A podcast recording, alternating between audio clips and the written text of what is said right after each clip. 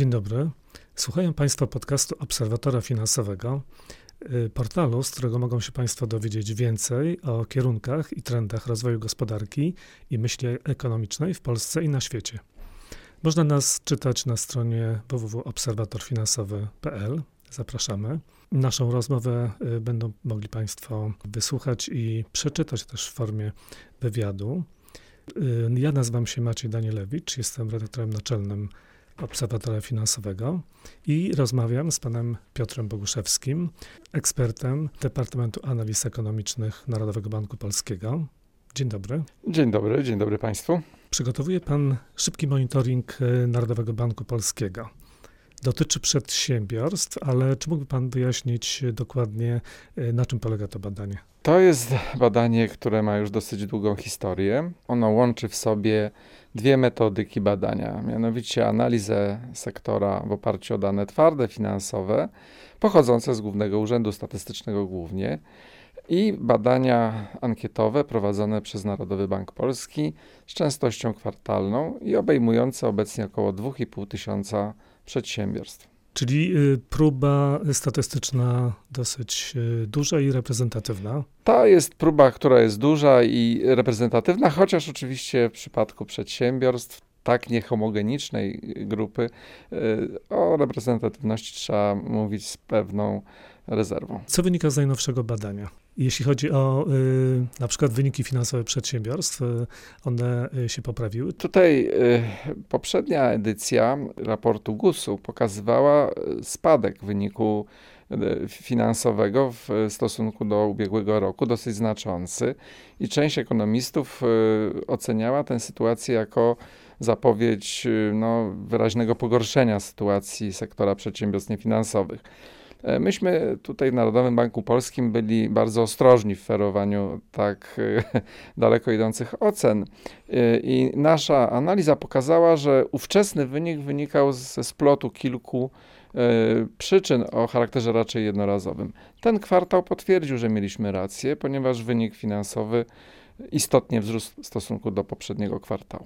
Jaka to różnica? Y, no, różnica jest bardzo duża. Jedyne, co można y, tak dokładniej powiedzieć, to o ile około 40% wynik z czwartego kwartału był niższy w stosunku do czwartego kwartału 2017, no to ten wynik jest wprawdzie niższy niż w analogicznym kwartale ubiegłego, roku, ale tylko o 4%. Z czego dokładnie wynika taka poprawa? Poprawa wynika z tego, że y, mówiąc kolokwialnie, ustały przyczyny jednorazowe, tak? Przyczyny trwałego pogorszenia sytuacji finansowej w sektorze przedsiębiorstw no, musiałaby wynikać z e, ewidentnego, m, trwałego pogorszenia relacji przychodów i kosztów. My nie widzimy powodu, żeby tak się działo, natomiast pamiętajmy, że na wynik finansowy składa się sporo e, elementów, bo to jest zarówno wynik na działalności podstawowej, to jest również wynik na operacjach finansowych, to są wpływy zmian kursowych e, i tak dalej. W związku z tym, jeżeli to wszystko połączymy, to może się zdarzyć, że agregat spadnie,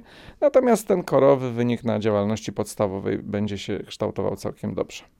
Y, jeśli y, taki wynik finansowy przedsiębiorstw wzrósł, czyli należy rozumieć, że przedsiębiorstwa będą zatrudniać więcej pracowników i y, mm, również inwestować więcej? No, jeśli chodzi o pierwszą część tego pytania, to można być ostrożnym, dlatego że przedsiębiorstwa zazwyczaj mają jeszcze pewne e, zdolności produkcyjne, które mogą być wykorzystane w ramach e, i majątku, i, siły roboczej aktualnie pracującej.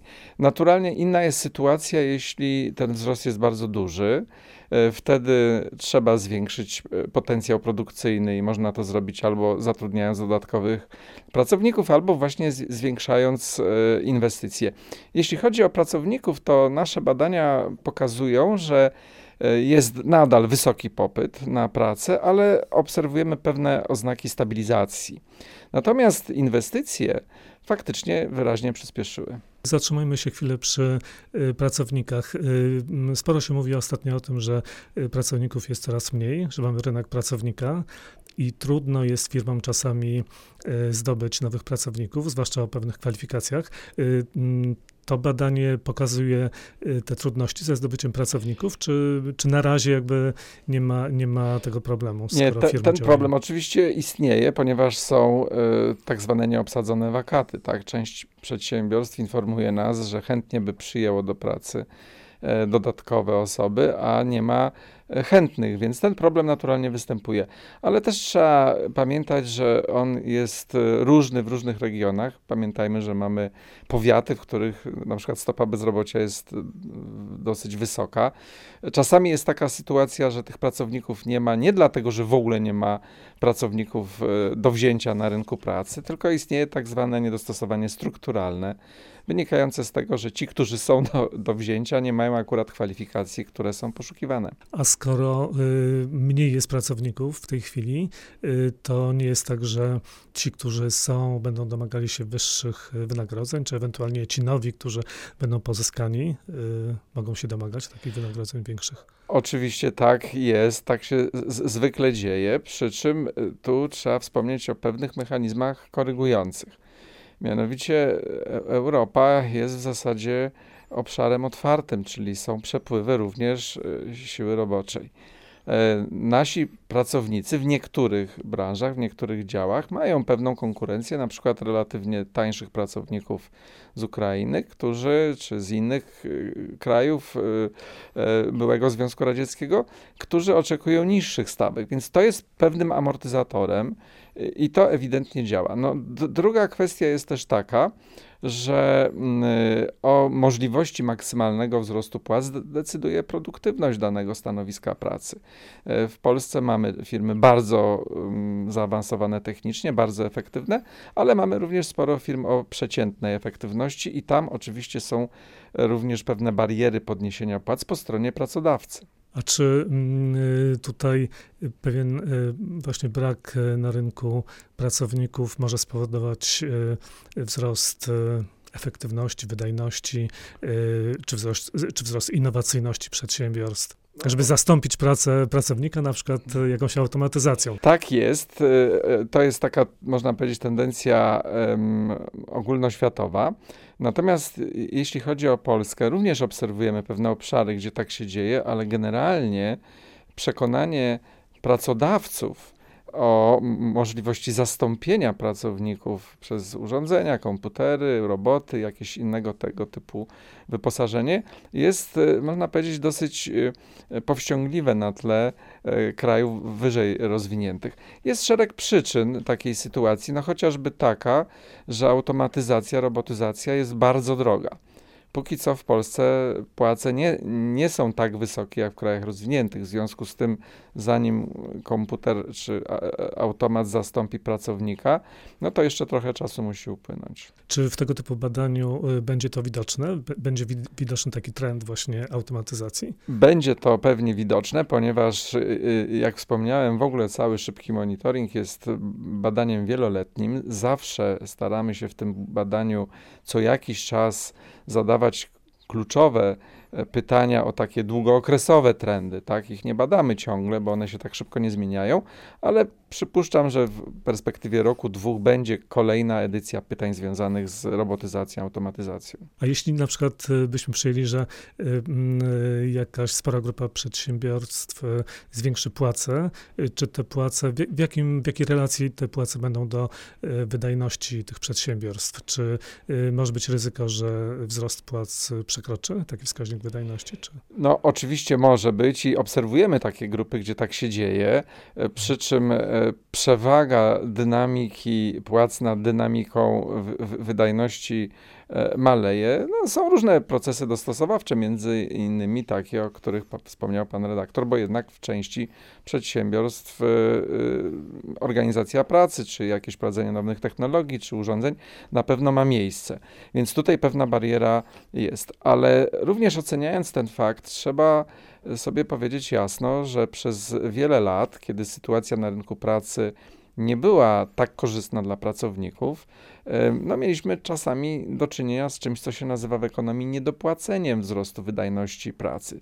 W niektórych firmach tworzy to pewną przestrzeń dla takiego bezproblemowego e, wzrostu płac. Nie we wszystkich, bo część e, przedsiębiorstw te nadwyżki na przykład wykorzystała na e, bardzo aktywną działalność inwestycyjną. Ale tam, gdzie wydatków dodatkowych nie było, tam można powiedzieć, że jakaś przestrzeń do wzrostu e, e, płac bez e, poważniejszych konsekwencji dla firmy istnieje. A jeśli na przykład będą rosły płace, to czy to będzie jakiś problem dla przedsiębiorstw, czy one, czy, czy w ich finansach koszty pracy są jakoś znaczące, także że na przykład potencjalny wzrost płac może spowodować jakieś trudności w wynikach finansowych? No, średnio rzecz biorąc, to oczywiście by musiały być bardzo bardzo duże wzrosty y, y, płac. Prawdopodobnie już nie będziemy mieli w najbliższym czasie y, do czynienia z takimi zjawiskami, bo tam, gdzie niedopłacenie pracy było istotne, to wydaje się, że już sporo ten rynek zrobił i to się wyrównało.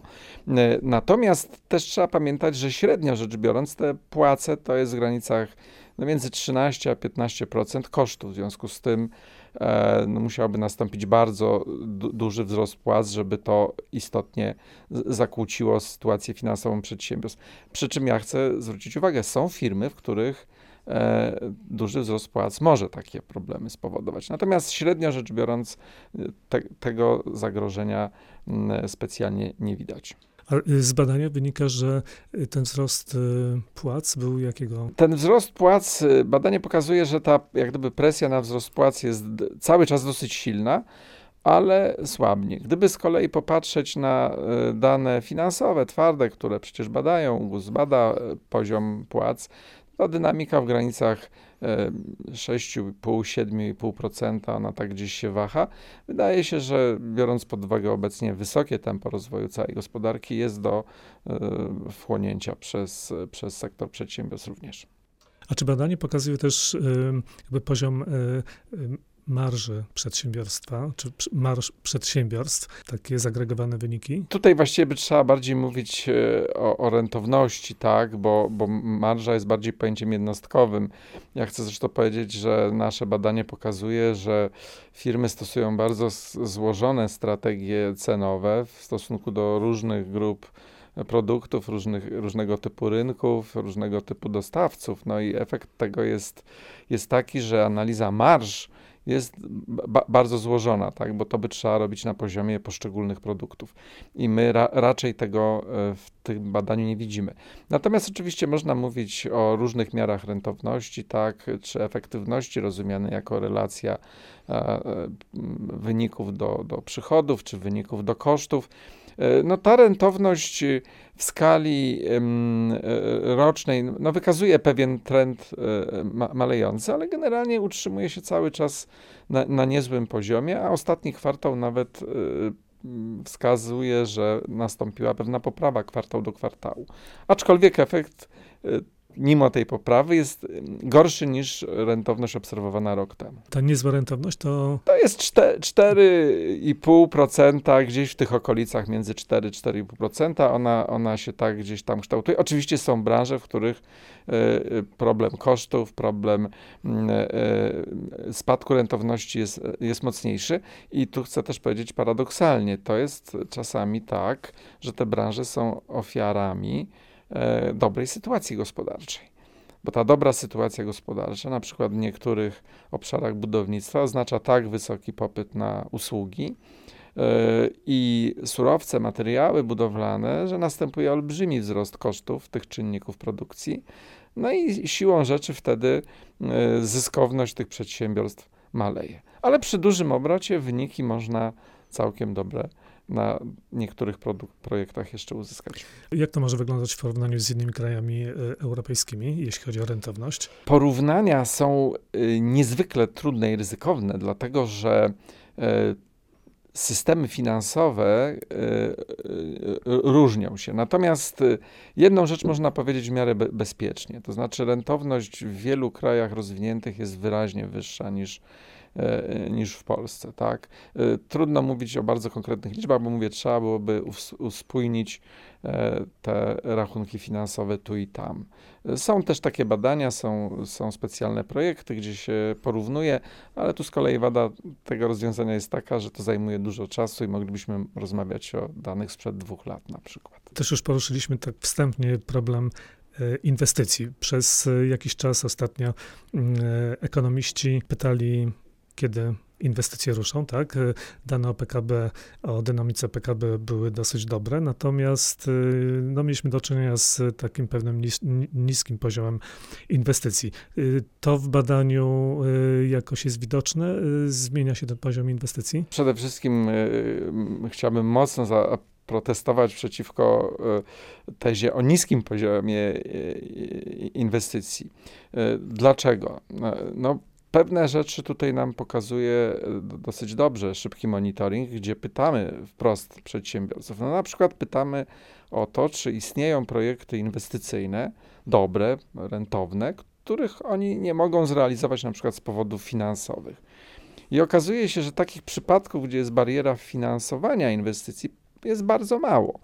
E, chcę tutaj wyraźnie zauważyć, że polityka pieniężna prowadzona przez Narodowy Bank Polski mocno sprzyja inwestycjom, ponieważ żyjemy w kraju w środowisku niskich stóp procentowych, ale nie tylko niskich, na dodatek stabilnych.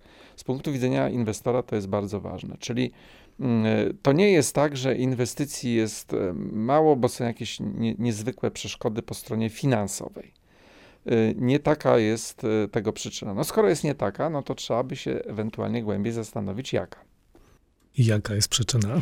No, tutaj jest y, splot różnych czynników. Króciutko może powiem o jak gdyby i bardziej długookresowych, i bardziej krótkookresowych. Jeśli chodzi o czynniki długookresowe, to trzeba pamiętać, że nowoczesne technologie umożliwiają osiągnięcie efektów produkcyjnych przy niedużych e, nakładach inwestycyjnych. No, na przykład logistyka, tak? Mamy e, połączenia internetowe, komórkowe, światłowodowe, e, samoloty, które mogą wozić części zamienne pomiędzy kontynentami i tak dalej. W związku z tym to jest system tak bardzo elastyczny, że wiele potrzeb, które do tej pory no, mogły być zrealizowane tylko przez jakieś duże nakłady, teraz może być zupełnie e, osiągniętych e, niższymi środkami i bez własnych nakładów inwestycyjnych. Czyli to jest jak gdyby pie, pierwszy ważny Cena czynnik. postępu, tak. ale też i atut. Y to jest dokładnie e, konsekwencja. D drugim czynnikiem to jest pewna zmiana struktury popytu, mianowicie jest olbrzymi wzrost znaczenia usług usługi generalnie są y, obszarem mniej kapitałochłonnym. Budowa hotelu to nie są takie same pieniądze jak budowa fabryki samochodów. W związku z tym y, to jest kolejny czynnik, który, który może tutaj działać amortyzująco. No i wreszcie trzecia rzecz, o, której trzeba pamiętać, mianowicie E, no właśnie, efekty globalizacyjne, tak? E, inwestor, e, żeby wejść na rynek, nie działa tak jak w modelu tradycyjnym, czyli sam fakt, że istnieje jakaś luka popytowa, nie jest dla niego dostatecznym motywem. Dlaczego? Dlatego, że tę lukę popytową mogą wypełniać firmy z zakątków świata, dowolnych.